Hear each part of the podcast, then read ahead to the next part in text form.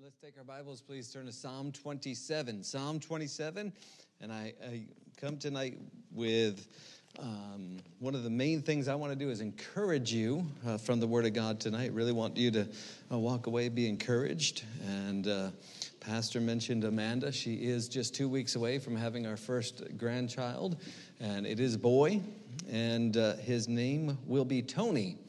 And here's the, well, before you say oh, before you say oh, Amanda told me specifically why he's being named Tony. And she said, "Dad, I've always wanted to spank a Tony." and, so, and so she is uh, naming her son that for that reason, I guess. And uh, it'll be my privilege to spoil him and uh, make sure that I can give him back, and she can do all whatever she needs to do with him after that. Uh, Psalm twenty-seven in our Bibles. It is amazing what God's doing in Papua New Guinea. I'll talk a little bit more about that. I do want to say this. Nothing in the video that you saw was scripted. What I mean by that is I didn't ask students to sit down and read their Bible after we handed it to them. That's just what they did with their Bible. They just sat down and began to read their Bible. Uh, we didn't ask students to to give a particular testimony. We said, if you'd like to, if you would like to uh, say thank you, you can line up here.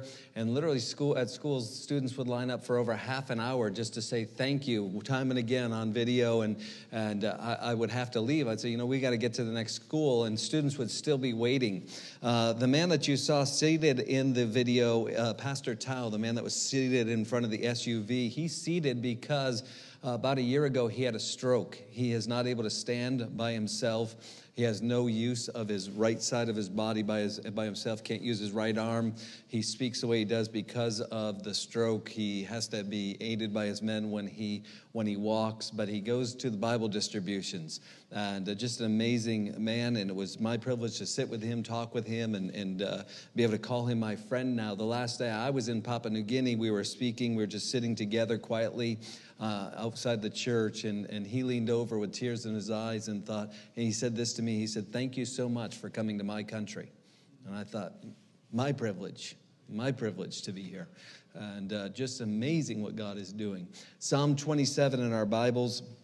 Psalm twenty-seven, this I, I hope will make sense in your minds and will tie in with what we're talking about in uh, Papua New Guinea, but also uh, just what God's doing around the world. And God is not done. God is not done working. Uh, there are people who think that God is done working. I've heard people say that God is done working, but God is not done. We just got back from uh, a lengthy time in Prince Edward Island, New Brunswick, and uh, had a good time in New Brunswick. And uh, the pastor kind of played a trick on me there Sunday morning. He said, "Hey, why don't you give your testimony?" I thought, well, that'll be easy. And he said, "By the way, why don't you do that in French?" And I said, "Do you know how long it's been since I have stood in a pulpit and spoken French?" He said, "You'll do great. It'll be fine." And so I struggled my way through that and and uh, got through it. And they seemed to understand. And so uh, that worked out well. But it has been probably about fifteen years or so plus that I had to stand in a pulpit and speak and have a conversation with somebody. That's not that's a that's one thing, but to stand in the pulpit and to uh, speak was a completely different thing, and I hadn't done that for a long time. And then we just came back from Uh, a great, great missions conference and a pastoral transition in Sherbrooke. Uh, our dear friends, Chris and Christine Hilmer, B I M I missionaries. Chris lived in our home for language school uh, twenty-something years ago, and uh, they uh, have recently resigned their position with B I M I, and he is now the assistant pastor at uh, and also teaching in the Christian school at Heritage Baptist Church in Barrie, Ontario. And a new B I M I missionary couple, Wes Burns and his family, Rebecca and their children, have taken over uh, as uh, the missionary pastor at Sherbrooke. So we're going through a pastoral transition. We had a uh, missions conference all at the same time. And God just really blessed that from beginning to end. The church never lost a single person during the transition. In fact, they grew during the transition. There was a young lady from Brazil who had been visiting uh, the church for a couple weeks. After the Sunday morning service, Paula got to sit with her and lead her to the Lord on Sunday morning. And the church, when we left, was poised to have their greatest faith promise offering in the history of that church. And so God is still doing great, great things. I, I only tell you that because it ties into what I want us to see in Psalm twenty-seven, that God is not done working here on planet Earth. And so Psalm twenty-seven in our Bibles tonight, And uh, we're going to read the entire psalm. It's not very long, but we're going to read the entire psalm. I don't normally uh, read a whole passage. Usually I'll just preach from a, a single verse, but there's a number of things I want us to see from this. And we're going to go kind of quickly at the beginning. We're working our way toward the end of the psalm, and we're going to do that kind of quickly this evening. Psalm twenty-seven, the Lord is my light and my salvation. Whom shall I fear? The Lord is my strength, uh, the strength of my life. Of whom shall I be afraid? When the wicked, even mine enemies and my foes, came upon me to eat up my flesh, they stumbled and fell. Though an host should encamp against me, my heart shall not fear. Though war should rise up against me, in this will I be confident. One thing have I desired of the Lord, that will I seek after, that I may dwell in the house of the Lord all the days of my life, to behold the beauty of the Lord and to inquire in his temple. For in the time of trouble he shall hide me in his pavilion. In the secret of his tabernacle shall he hide me. He shall set me upon a rock. And now shall mine head be lifted up above mine enemies round about me. Therefore will I offer in his tabernacle sacrifices of joy. I will sing, yea, I will sing praises unto the Lord. Hear, O Lord, when I cry with my voice. Have mercy also upon me and answer me. When thou saidest, seek my face, my heart said unto thee, thy face, Lord, will I seek. Hide not thy face far from me. Put not thy servant away in anger. Thou hast been my help. Leave me not, leave me not, neither forsake me, O God of my salvation. When my father and my mother forsake me, then the Lord will take me up. Teach me thy way, O Lord, and lead me in a plain path because of mine enemies. Deliver me not over unto, all, unto the will of mine enemies. For false witnesses are risen up against me, and such as breathe out cruelty. I had fainted unless I had believed to see the goodness of the Lord in the land of the living. Wait on the Lord, be of good courage, and he shall strengthen thine heart. Wait, I say, on the Lord. Our Father, we do ask that you'll bless our time in the Word this evening, and, and ask that you'll uh, encourage each Christian here this evening uh, by your Word, and uh, through these uh, these verses that David has penned by inspiration of the Holy Spirit of God. Perhaps somebody here, though, is, is not saved, and they'll even this night be saved. Trust Jesus Christ as their personal Savior. And we'll thank you for what you accomplished. In Jesus' name, amen. You know, all of us probably have a favorite place that we like to go to in the world. We probably, if I were to say to you, what's your favorite place to go? Uh, you would probably immediately have something that's at the top of your list. And if you were to say to me, what's your favorite place in the world? I would tell you right away that my favorite place in the world is Yosemite National Park. It's just a place that I love to go to and spend time in. And, and my family and I have been able to vacation in Yosemite. Our oldest daughter, Amanda, was married in Yosemite. Um, not too long ago, a couple few years ago, I guess now, we took a, a men and boys camping trip to Yosemite National Park. It was late in the fall. It was right before the mountain passes were going to close for the season, and it was cold. And uh, yet we, we got into Yosemite Valley very early one morning, and the sun was just as beautiful as you can imagine. It was a day very much like we had today here, just a beautiful uh, fall day.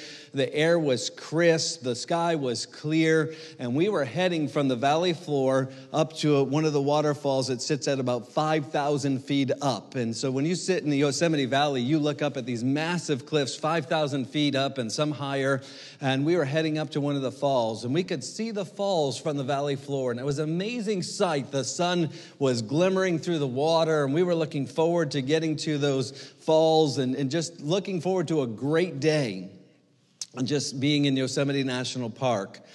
But you know, a lot of those paths that you'll take and a lot of those trails that you'll take through places like Yosemite, and especially when you're heading to a waterfall, they'll just follow the natural flow of the river from the waterfall. And, and so as we started our hike, and, and we were in the valley and enjoying the sunshine, looking forward to getting five thousand feet up, getting a little closer to the sun, and, and be up there at the waterfall, we began to follow the path of the river. As we did that, we had to go down into a ravine. And it wasn't long before we were in the shadows. It wasn't long before it was cold because it was a crisp autumn morning. And it was, uh, when we woke up that morning, it was eleven below. And so we were starting to feel the cold again. And we were in the darkness again. And, and really, it wasn't long before I was not enjoying the hike so much. Uh, you know, when we were in the valley, I was looking forward to getting getting to the waterfall. But as we got down by the ravine and we got down where it was dark and it was cold, I thought, you know, I just, I'm just not enjoying this. And I started to feel like, I don't think that this is really what I want to do today. And as I think about that hike, I think that that hike is very representative of sometimes our Christian journey. Sometimes you and I can see the mountaintops. Sometimes you and I feel like we can feel the warmth of the Father's love, and it seems like everything is going perfect, and we can see the waterfall, and we're looking forward to being there, and all of a sudden, we're in the shadows. And in Psalm twenty-seven, it seems to me that David is describing this kind of experience in his life where, where David, uh, I, I think in, in the early verses of Psalm twenty-seven, David's not waiting to get to the waterfall. He's kind of already there. But while he's there, it seems like something comes in, and it's maybe an overcast sky. I don't know exactly, but all of a sudden it seems very cold in the middle of Psalm twenty-seven. David goes through some worries and some troubles. And, and and I love Psalm twenty-seven. I love to look at the parts of Scripture where I see David as a man who I can sometimes identify with. Amen. You know, because when I look at David in the Valley of Elah, and I look at David when he's getting ready to go down and meet Goliath in the Valley of Elah, it's hard for me to identify with David at that point because I'm just going to be honest, I don't think I have the kind of faith that would take to charge down into the Valley of Elah like David did. I hope that one day I might have that kind of faith, but I, I look at David and those kind of things, I say, I can probably never be like David. But when I come to a place like Psalm twenty-seven, I look and I say, David was just a regular guy. And I don't know about you, but that encourages my faith because when I look at a man like David who had this great faith to go down and meet Goliath in the Valley of Elah, I say, but he was also the guy who wrote Psalm twenty-seven. And while he maybe had these mountaintop experiences, he also had some cloudy days. And I want to look at some things from the text with you this evening, and we're going to really move quickly through the first part of the psalm, but I want you to notice with me, if you would please, the very first thing I just want us to see is in verses one through five, I want us to see a stunning proclamation, a stunning proclamation. And, and notice all that David speaks about in these first five verses of Psalm twenty-seven. Uh, David really does seem like he's walking on the mountaintops with God at these in these early verses. And notice in verse number one that David says this. He says in Psalm twenty-seven in verse number one, "The Lord is my light and my salvation. Whom shall I fear?" You know, I know that Jesus Christ is the Savior of the world, and He is my Savior. But I'm glad that He's also my salvation. Think about that for just a moment with me tonight. You know, we live in a world that seems to be coming apart at the seams. We look at we look at the, the political leaders in Washington, D C, and they're so wrapped up in themselves and their fighting and everything else, it seems like, you know, that they would rather tear our country apart to get their own way than to really do what they're supposed to do as elected leaders. And I'm glad tonight that the government isn't my salvation. I, I'm glad tonight that I don't have to look to a man to be my salvation. I'm glad to be reminded by David tonight, not only have you received Jesus Christ as your personal Savior on your way to heaven, but He is right now, present tense, my salvation. And that gives me a lot of hope in this world. Because when I look around at this world, there's not, there doesn't seem to be a lot of hope to be had in this world, except for that when I remember Jesus is my salvation. And so David is on the mountaintop, and he speaks about the Lord being his salvation. In verse two, he speaks about the strength that he has from the Lord. In verse three, he speaks about the serenity that he has with the Lord, that, that peace that passes all understanding. In verse number four, he speaks about a sustained or daily fellowship that he enjoys with the Lord.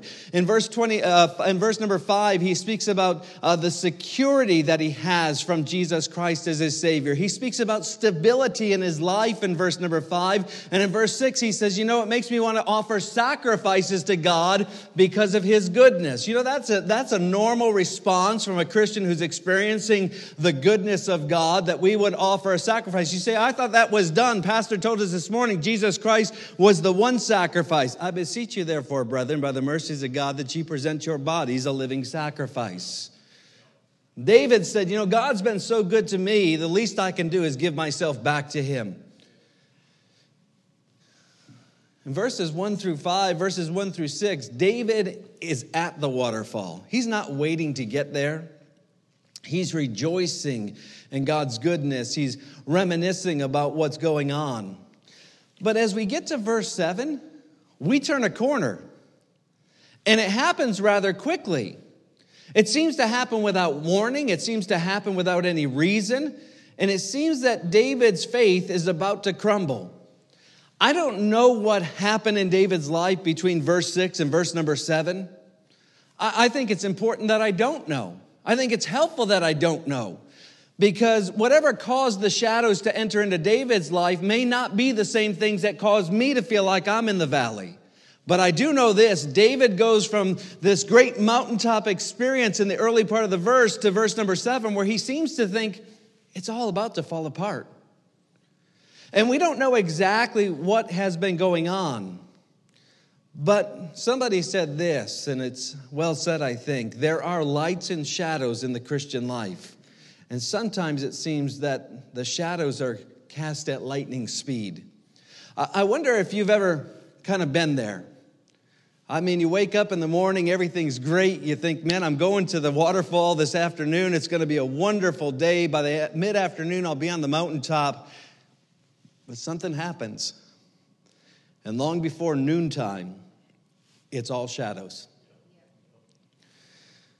If you remember anything tonight, I hope you'll remember this. There's not a shadow in this world that can exist without light. There's not a shadow that can exist without light. And when the shadows start to form, when the sky becomes overcast, when we're down in that deep ravine, it's up to you and I to walk by faith saying, the Lord is still light. The Lord is still my light. The Lord is still my salvation. And it seems to me that this is the process that David goes through. And, and so I want to notice it with you as we go through. So I see this, I see this stunning proclamation in verses one through five, and it's all about the goodness of God and God's salvation, and God is my salvation, and God is my light. But when we get to verse seven, there's this sudden plea, a sudden plea.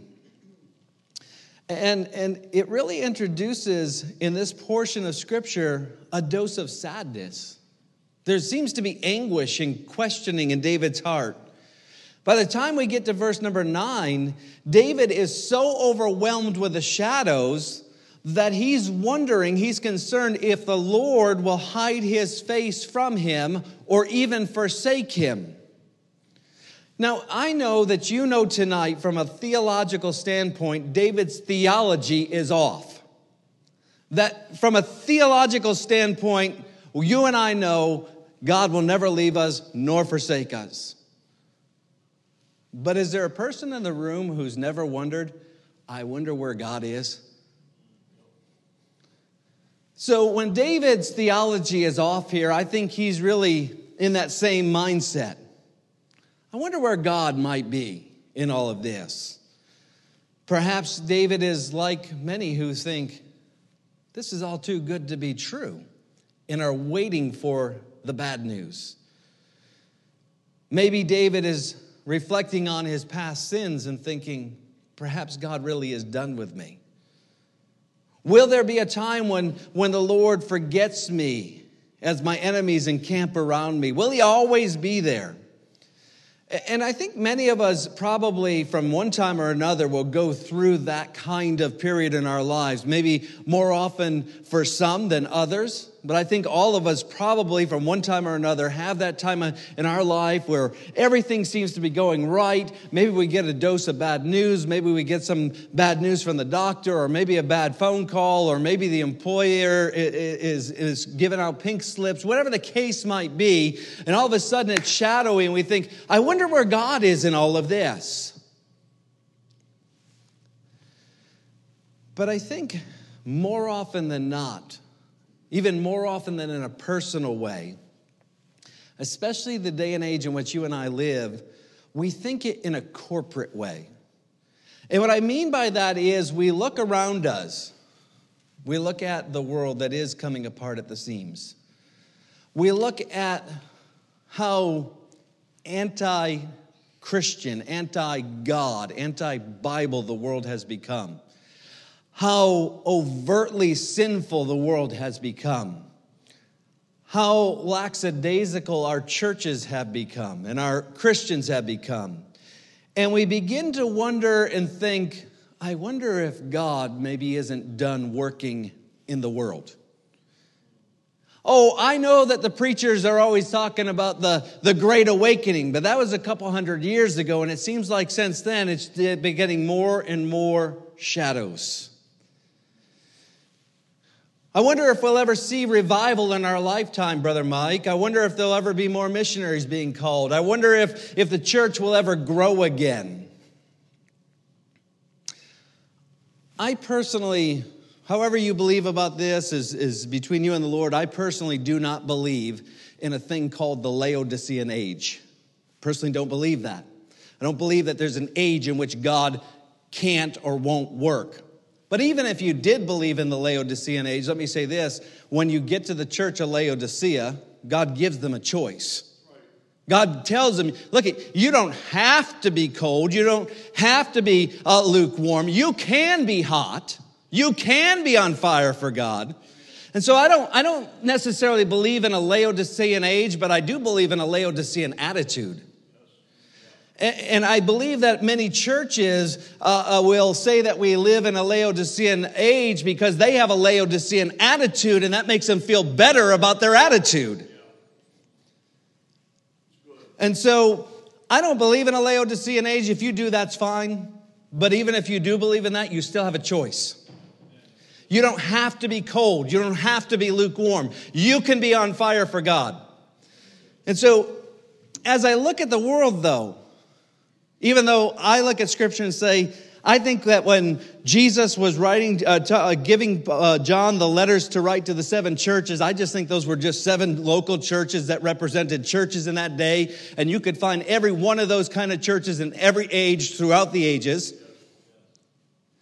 As I, as I look at that, it's not hard for me, though, to look around and say, maybe we do live in a Laodicean age. I, I understand why people say it. I'm not criticizing tonight when people say, well, it's just a Laodicean age and God is done. I can understand the mindset, but I don't have to buy into it. I wonder if we'll ever see more missionaries enlisting than resigning. Can we keep up with the attrition rate? It amazes me, Brother Mike, that I've had evangelists who want to come in and preach revival who will tell me we live in the Laodicean age, so there's never going to be revival. You're in the wrong business, sir. Why would, why would I invite you to preach revival at a church that I pastor if you don't believe revival can come? But it's not hard for me to look around and say, I understand why people believe that. It's not hard for me to look around and say, I understand why people would think, is it just going to keep on getting darker? You know, we just made the move from Arizona to Chattanooga. And you know what they call Chattanooga, right? You know what that section of the country we live in is, right? They call it the Bible Belt. First of all, let me say this. This country does not have a Bible Belt. We have a church belt. It exists where I live. There's a church on every corner. But there's not a lot of Bible. So we, we don't have a Bible Belt any longer. But everybody says I live in the Bible Belt. And since we're going to live in the Bible Belt for the foreseeable future, Paula and I thought a couple months ago it would be good if we became Tennesseans. You're going to live in Tennessee, might as well become a Tennessean. You say, well, how do you become a Tennessean? Well, you just say y'all a lot. But you got to do something more than that. You have to go to motor vehicle, get a Tennessee driver's license and a Tennessee driver's plate. So not too long ago, Paula and I are going to become Tennesseans. And we are in the Bible Belt. And we're sitting in a completely packed, filled room with other people living in the Bible Belt. By the way, if anybody but the government tried to do what they do at those motor vehicle departments, we would call it the mafia. So we're sitting there with these people, and I'm in the Bible Belt. And all the rest of these people are in the Bible Belt. And as we're sitting there waiting to get our license to become part of the Bible Belt, or so everybody tells me, sitting directly across from us are two young women in their twenties. They've been recently divorced from their male husbands and are now going to be married one to the other and are dragging an adolescent girl into that mess. And I'm in the Bible Belt.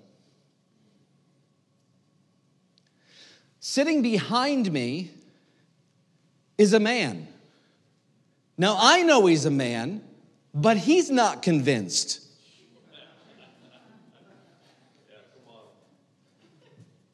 He's got glitter all over his pretty nails. His hair is done, and he's talking like this.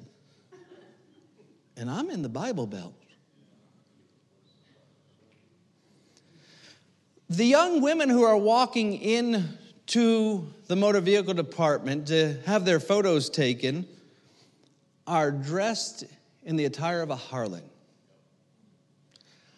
The language I hear around me is so filthy, so perverse, that I think it would have made men who I locked up in maximum security prisons blush, and most of it, by the way, was coming from women.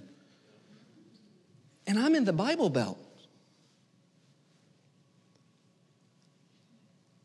Can I say it this way? The motor vehicle department in Tennessee in the Bible Belt is a freak show. It, you... Don't buy tickets to go to the circus, just go to the motor vehicle department. Or Walmart. I, I, I spend my money other places because I treasure my sanity. What little I have left. Do you understand what I'm saying?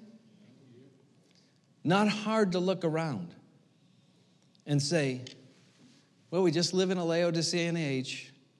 This is just how it's going to be. People are just going to be this way. And it's it's going to wax worse and worse, right? We know that. But let's not look at sinners acting like sinners and say, oh, that equates to the church being a Laodicean age. Let's you and I still be salt and light. But it's not hard to look at all that and say, you know, I wonder how long before God is finally angry enough to say, I'm done. And so I don't know, probably from time to time, you and I will look around and we will we'll say, you know, it seems like I was on the mountaintop this morning. Seems like right now I wonder where God is, but in a corporate way. It's not hard for me to wonder.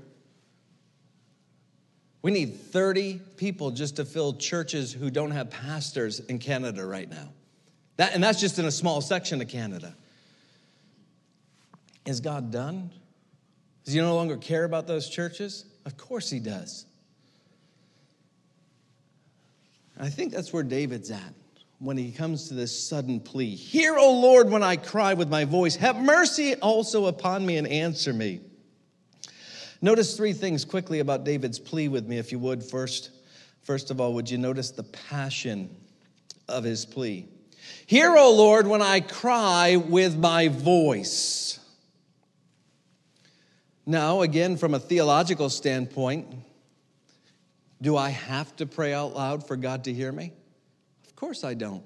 God knows my heart. He knows my thoughts and intents of my heart, and he knows everything about me before I utter a single word. But when I get passionate about something, I start to open my mouth. And I look at where David is, and I simply say this, that David is in a place where he needs to see God work, and he starts to get passionate about it. And perhaps if you and I started to get passionate in our prayer life, instead of just kind of waking up in the morning and saying, I've got to check off my prayer time because that's on my Christian to-do list, and so I can feel good about myself. But maybe if we got passionate about our prayers once again and actually began to come to God, and instead of saying, oh, God bless all the missionaries in the world, why don't you just pray, God bless all the food in the world as well? Bless every evangelist in the world. Why don't you just make all the corn in the world grow? Maybe if we got uh, passionate about what we were praying about. I don't know about you, but sometimes I'll find myself when I'm praying and I'll start to really think about what's going on, and I'll I'll, I'll begin to dwell, and I'll have some tw- quiet time with God. It's not long before I'm opening my mouth. It's not that God needs to hear me, but I'm getting passionate about what's going on. David cries with his voice. He doesn't have to vocalize his prayer, but he's passionate. It is still the, the fervent prayer of a righteous man that availeth much. David knew, as a man of God, how to handle a weapon of war, and he knew that his most powerful spiritual weapon he possessed was his prayer time with God. And so David, we can expect to be passionate in his prayer time. Perhaps you and I have convinced ourselves that we live in a Laodicean age because we lack passion in our prayer time. And we've just decided that it's all done and no need to be passionate about praying for revival because, after all, the evangelists that call me say we aren't going to have it anyways, Brother Mike. And pastors tell me we're not going to have it. I think in two thousand seven or so, our church took as a theme, Psalm eighty-five and verse number one, revive us again. Wilt thou revive us again? We decided that we would begin to, on our midweek service, meet before the service for a time of prayer. Now, we had a prayer time after the service as well, but the time before was specifically for revival. People came at the first, and then they would say, how long are we going to do this? And they'd stop coming. When I left in two thousand eighteen, we were still praying for revival. How long are you going to do this? Till revival comes. Till we have revival. That's how long. So David's got this passionate plea to the Lord, but then notice what he pleads for. Lord, have mercy on me. Hey, you know what our world needs? God's mercy. You know what the church needs? God's mercy. You know what I need in my Christian life? Mercy. We come to God with a whole list of do this, do that, I want, give me this, give me that. You know what I need? I need God to show me mercy. I, I don't deserve to come to God at all, but if he gives me mercy, he's given me more than I could ever deserve. And then the, the third thing I want to see about David as he prays is that he has this pressing desire. This pressing desire. And he says to the Lord, answer me. Could it be that you and I have become so lax in our prayer and so convinced that really God is done with us? We live in a Laodicean age that we pray to be heard instead of being praying to be answered. Well, I've got to pray, so I will. And I hope God hears me. I don't know about you, but I want God to answer me. I need God to answer me. And I, and I don't know about you, but when I'm talking to somebody and it seems like maybe, now this is not the this is not a perfect illustration because God is always paying attention, but parents, have you ever had a time when you're talking to your children and it seems like they're not paying any attention and you're waiting for them to answer and you say, hey, answer me. Now, I'm not going to go to God that way and I don't need to go to God that way, but I do need God to answer me. And I need to pray more than just to be heard. I need God to answer me. I need God to answer the prayer to, to bring in the funds to pay for Bibles that we've already purchased by faith to send into Papua New Guinea. I, I need God to answer the prayer for the, the, the laborers that we need across Canada, Greenland, and Alaska. I don't need just for him to hear me. He's already aware of the need, by the way. I need him to answer me. I, I don't need him to just hear me say, God, in our churches, we need revival. We need Christians to get on fire. We need more missions giving. I need him to answer me. But if I come to him and say, hey, God, just, you know, I know we live in this Laodicean age, and when you get to it, maybe bless. Why should he be in a hurry to answer me? We have this incredible invitation from God. Come boldly to the throne of grace. When, when we were trying to decide and trying to figure out God's will and, and discern God's will for whether we should move from Arizona to become and take this new ministry as Far North Director with Baptist International Missions, I, I talked to Doctor Dave Schneider and I said, hey, I've been praying. It seems more yes than no. I can't really get anything. He said, look, I would just set a date. I would just tell God, hey, I need an answer by, and I would set a date. I thought, that seems like a good idea. There's a reason why he's the president and general director and I'm not. I can come boldly. Let me ask you a question. Parent, mom, dad, if little Johnny comes to you or little Susie comes to you and says, hey, I, I need to use the car on Friday night, and by the way, I'd like an answer before Friday. That's not obnoxious. That's not audacious. That's not, that's not stepping out of line, is it? That's even hardly bold. God says, you can come boldly. And God, I, I, I need you to answer me. Study the great soul winners a day gone by. Study the great revivals, and, and you'll find that they, they cried out like David. John Knox, the great missionary and preacher in, in Scotland, the great uh, orator in Scotland, said, give me Scotland or I die. I think he had a little passion. George Whitefield, give me souls or I die. John Praying Hyde, the missionary to India, had a pressing desire for his an- for answered prayer. And he said this, he said, God, give me souls, first one a day, then two, then four, then five, or I die. That's different from God bless all the missionaries in the world. These men prayed as if their very lives depended upon the answer. Are you so concerned for revival in the in Harvest Baptist Church that you pray for it as if the answer determines whether you live or die? We need laborers across the nation. We need laborers across the great, uh, the far north. We need laborers around the world. Jesus' one prayer request, pray ye therefore the Lord of the harvest will send forth laborers. God, send forth laborers or I die. Oh, God, when you get a chance, send a missionary there.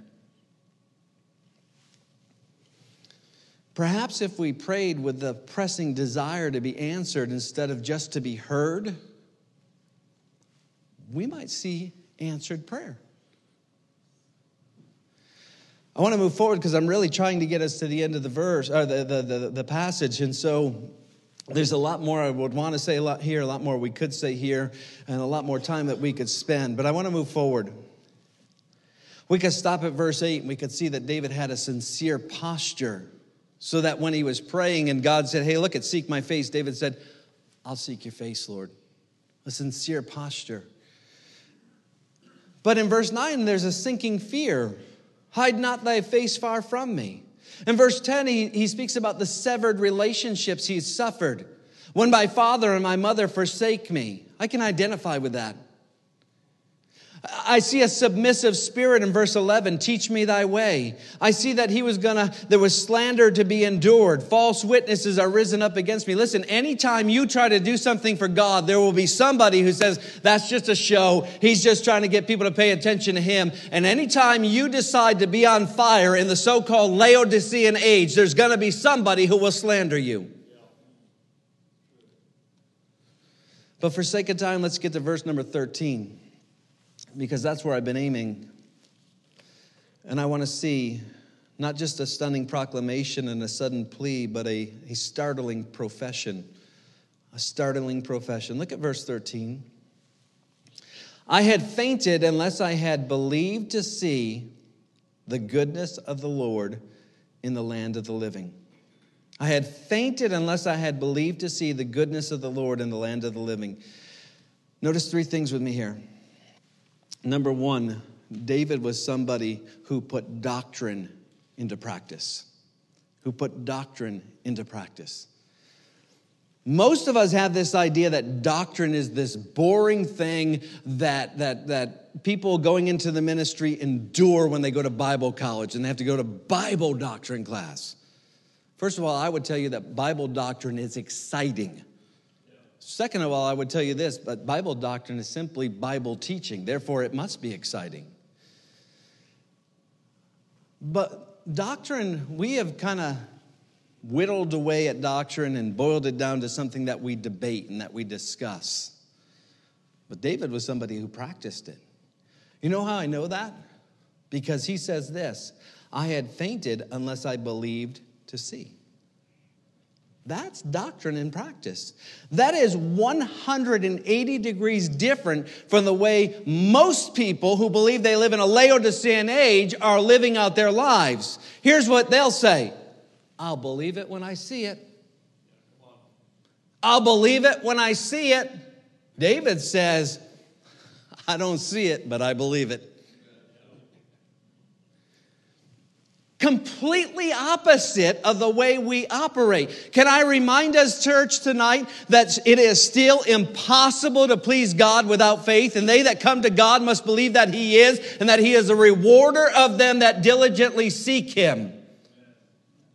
It is our job still to walk by faith and not by sight. And the just still live by faith. And it is still true that faith is the substance of things hoped for, the evidence of things unseen. And God says, listen, uh, I need you to operate by faith. And David says, I'm going to put Bible doctrine into practice. And I don't see it yet, but I believe it.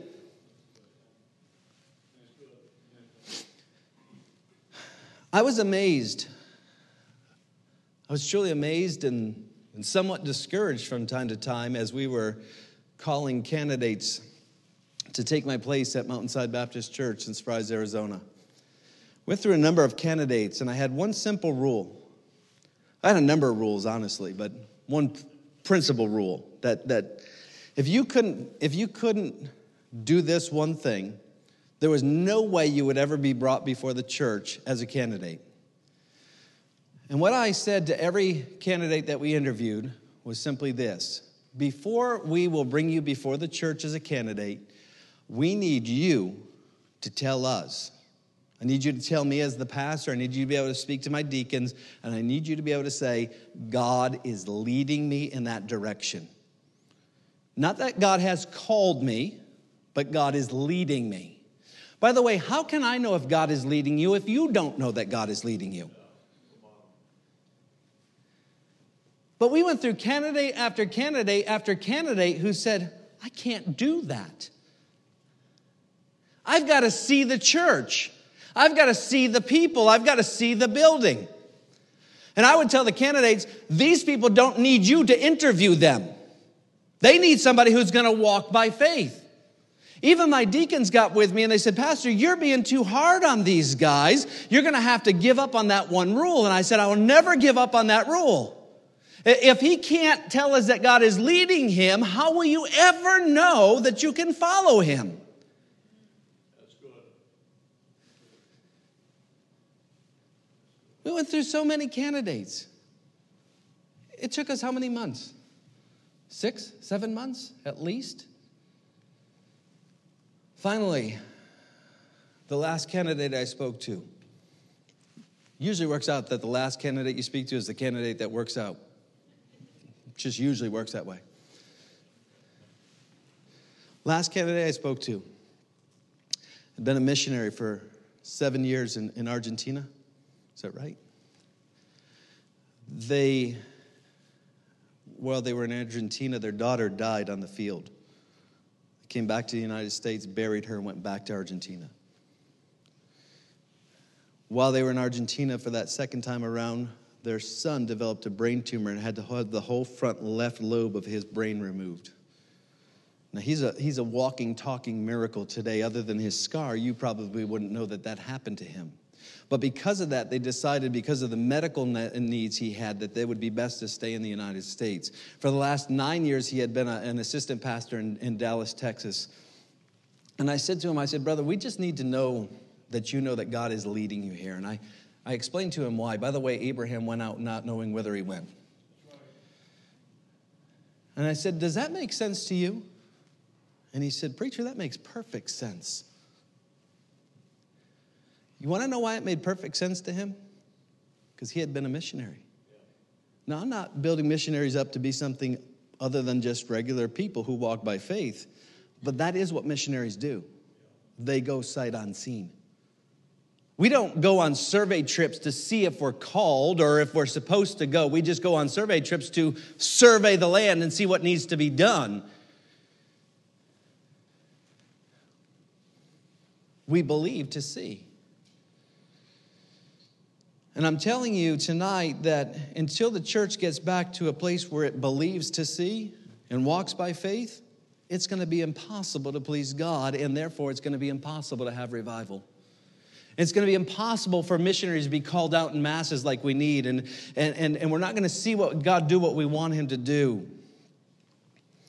We're going to have to get back to the place where we practice doctrine instead of just discuss it and debate it.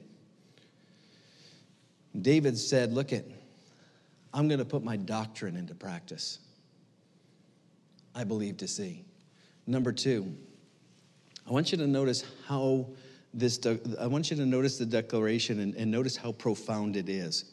The declaration is profound. If you would look at verse thirteen, notice with me if you would please, David says, I had fainted unless I had believed to see the goodness of the Lord in the land of the living. Our Bible needs zero correcting. It's absolutely accurate as it stands. God has preserved his word. He has preserved it in the King James language, in the English, in, in our English language. There's no doubt about that. But our King James translators were so concerned with accuracy and transparency that anytime they added words that were not in the original text, they're there for our understanding and they help us to understand the text. They're not there by mistake. It's not that they shouldn't be there. But anytime they put those words there, they italicize them to help us. And I think it's a help to see that David didn't say, I had fainted. So not to correct the Bible, but simply to see how profound David's statement is, let me read that without those three words. Unless I had believed to see the goodness of God in the land of the living. It's this open-ended statement that says, unless I believe that, what? What's the alternative? I live in a Laodicean age and God is done. There'll never be revival. There'll be no more missionaries going to the field. Unless I believe to see the goodness of God in the land of the living, God's done. Do you see how profound the statement is? Now, it is true that David is saying, I would faint. I, it would cause me to, to kind of fall out. But the truth is, the reason many of us fall out and don't do much for God and aren't on fire for God is because we don't believe God's going to do anything anymore.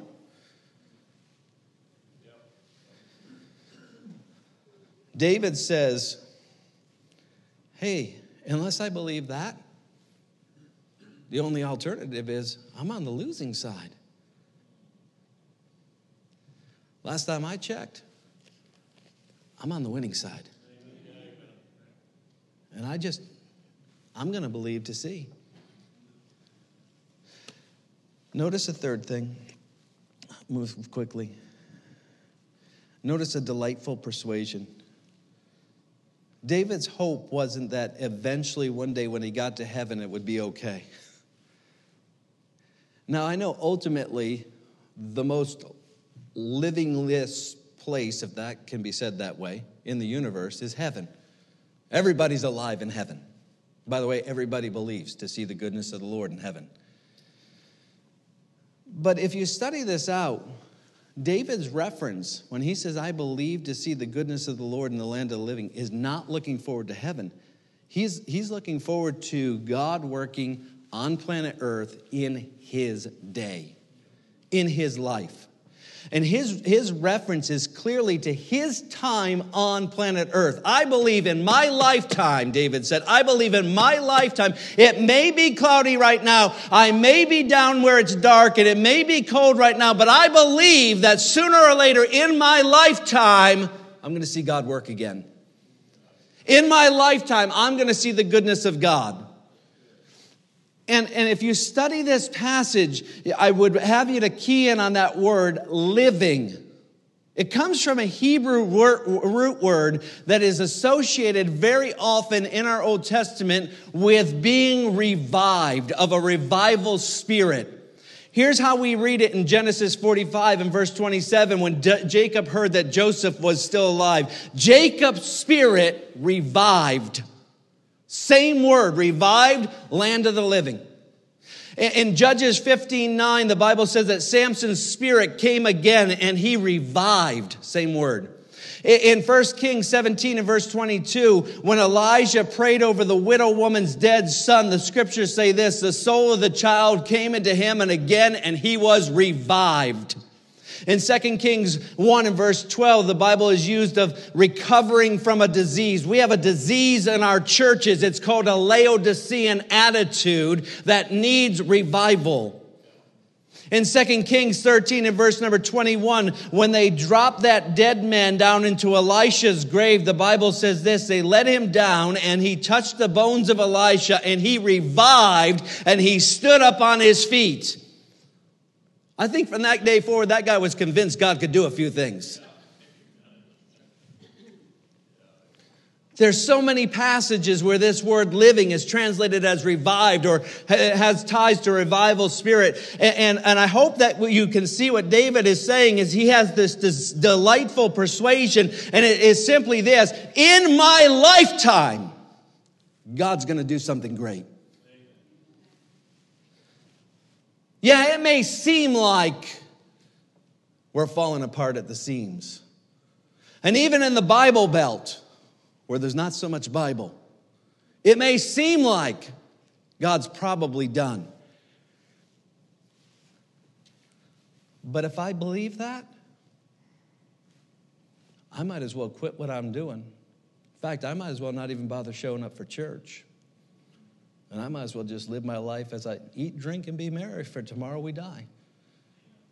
Or I could just practice doctrine. I'm not asking you to do something supernatural tonight. I'm simply asking you to do what you, you did when you got saved. I believe if I call upon the name of the Lord, I shall be saved. If you're saved, raise your hand. You believed to see before you ever saw it. And you're still believing to see. Why can you believe to see heaven, but you can't believe to see that God might bring revival tomorrow? Because Satan is more subtle than any, and he'd love for us to believe we live in a Laodicean age where God is done so that we call it quits. One last thing, I'm done. David moves from that, that, that profession. And the last thing he says is this, be steadfast. Wait on the Lord, be of good courage, and he shall strengthen thy heart. Wait, I say, on the Lord. Therefore, my beloved brethren, be steadfast, unmovable, always abounding in the work of the Lord, for as much as you know your labor is not in vain in the Lord. Why? How come I know that? It doesn't seem like I'm seeing great things happening. I have thirty churches in the central of Canada that still need churches, uh, uh, uh, pastors right now. I go to the motor vehicle department in the Bible Belt, and it seems like I'm in, in Babylon, for heaven's sake. And, and it seems like our churches are falling apart. Why can I be steadfast? Because I believe in my lifetime, God's going to still do great things. Amen. Now, your choice tonight is one of two things. You can either believe that, or you can believe you're on the losing side. I choose to practice doctrine and believe the word. Our Father, we thank you And thank you for your goodness and your love. Thank you for your word. Thank you for Harvest Baptist Church that through the years has just stayed the course. Pray that as Pastor comes now and closes this service as he sees fit, that you would work in lives, have your will and way. In Jesus' name,